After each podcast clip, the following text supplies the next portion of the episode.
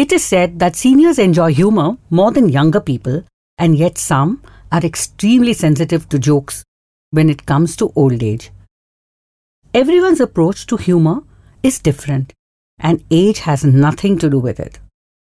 Humor varies across countries and cultures, and yet a sense of humor is just an essential, universal life skill. We find humor when things amuse us because they seem out of place and are said differently.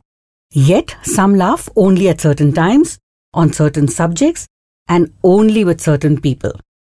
You're listening to me, Hira Mehta, on Cross Legged with Hira Mehta, where I share thoughts on anything and everything that life throws at us.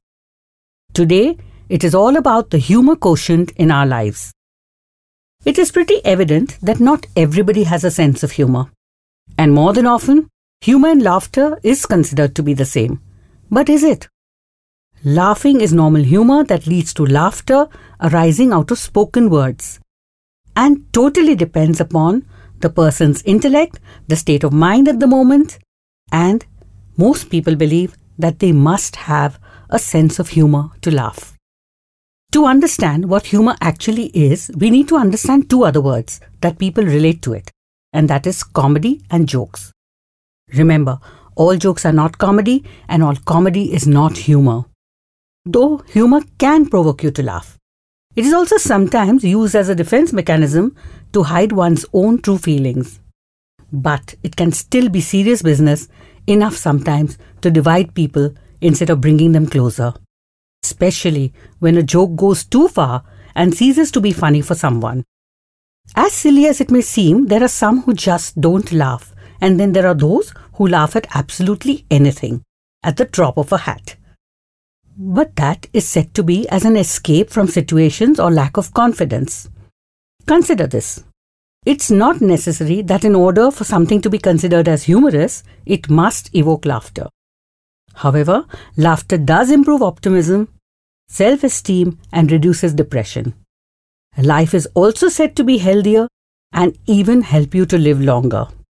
Laughter clubs are testimony to that where evoking laughter is generally used as a form of bodily exercise to laugh as a group, have eye contact with each another, enough to become real and contagious. Well, in fact, this is also where the laughter club really helps. It helps those who find it difficult to find humor in things, and that too without bothering much about analyzing their sense of humor. In most cases, Laughter Club helps to open up their perception, create a sense of humor, and find their own sense of humor. I quote Henry Ward Beecher, a speaker and social reformer here. He said, A person without a sense of humor is like a wagon without springs. It's jolted by every pebble on the road. Wit, irony, sarcasm, satire, repartee, and even punchlines are all used to evoke humor, but one often wonders if humor can be taught. I do not think so. Because, as it is often said, you either have a sense of humor or you don't. And yet, we are all attracted to people who tickle our funny bone. And then it is not surprising today that most women have been heard expressing that a sense of humor is the most important quality they look for in a partner.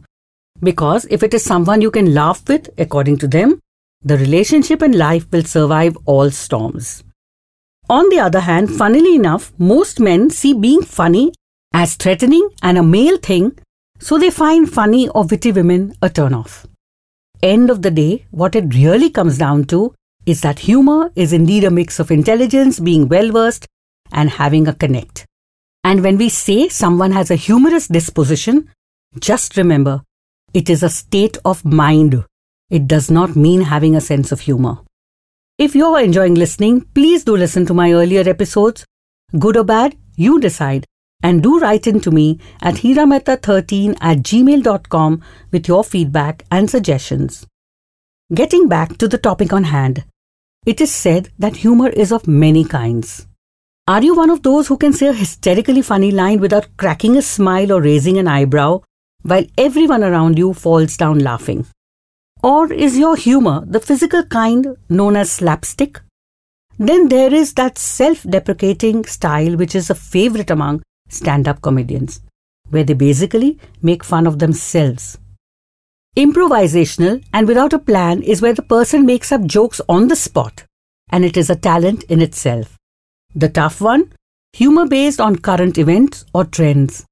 Now that needs a thorough knowledge of what is going on around in the world and the ability to put a humorous spin on it. Another style is the ability to poke fun at oneself and everyday life.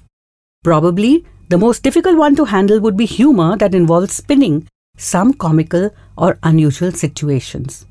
And then there is that somewhat dark, biting, sharp, with depressing underlying themes. Rightly so, dark humor is said to be the least popular form of humor.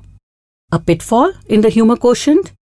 When you're telling a joke and you realize that the person is not just getting it. You may have heard this phrase the best way to kill your joke is to explain it. So do not do that ever because everyone has an inherent sense of humor, and it is pretty evident that not everybody can take or understand a joke well. Either ways, most people love being around those with a sense of humor, as I said earlier. So, when it comes to stand up comedy, personally, I think my greatest annoyance with some of them is how they say it. Like everything they say is the gospel truth, twisted and laced with humor, and I'm expected to swallow it without rebuttal. But I will grant them the fact that though it may look easy, I do know and appreciate that it's anything but that. Because it takes years of practice to get up on a stage in a room full of strangers and talk humorously on issues that are relevant to the society. Yet, I would like to add that we live in a time where people are easily offended, and if something slightly controversial is said in front of an audience, it can be interpreted as offensive and definitely not hilarious. But kudos to them for their convictions. Adding humor in our lives is important. Actress Jennifer Jones has said, and I quote, If you could choose one characteristic that would get you through life, choose a sense of humor. Rightly so. If you're looking to cultivate that characteristic, then here are a few tips. The more real you are, the more easily your humor will connect to another. Pinpoint the funny side of what you plan to say before you say it. A bit of sarcasm, your viewpoint, your spin is fine, but choose your audience carefully enough that it hurts no one's sensibilities. Remember, it is very important to attempt the right kind. So experiment and check for how it is received. Start with what amuses you. Next, experiment within the family, and then if you think others will be amused, share it out in the world.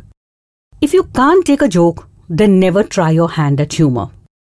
Remember, you have got to be goofy enough to be laughed at too. Most important, remember, you don't need to be the life of the party every time you step into a room. Here, let me add a quote I wrote, which seems apt. Yes, I love to write quotes, and you can follow me on Instagram for that. I quote, There is something called being the center of attention, and there is something called becoming the center of attention.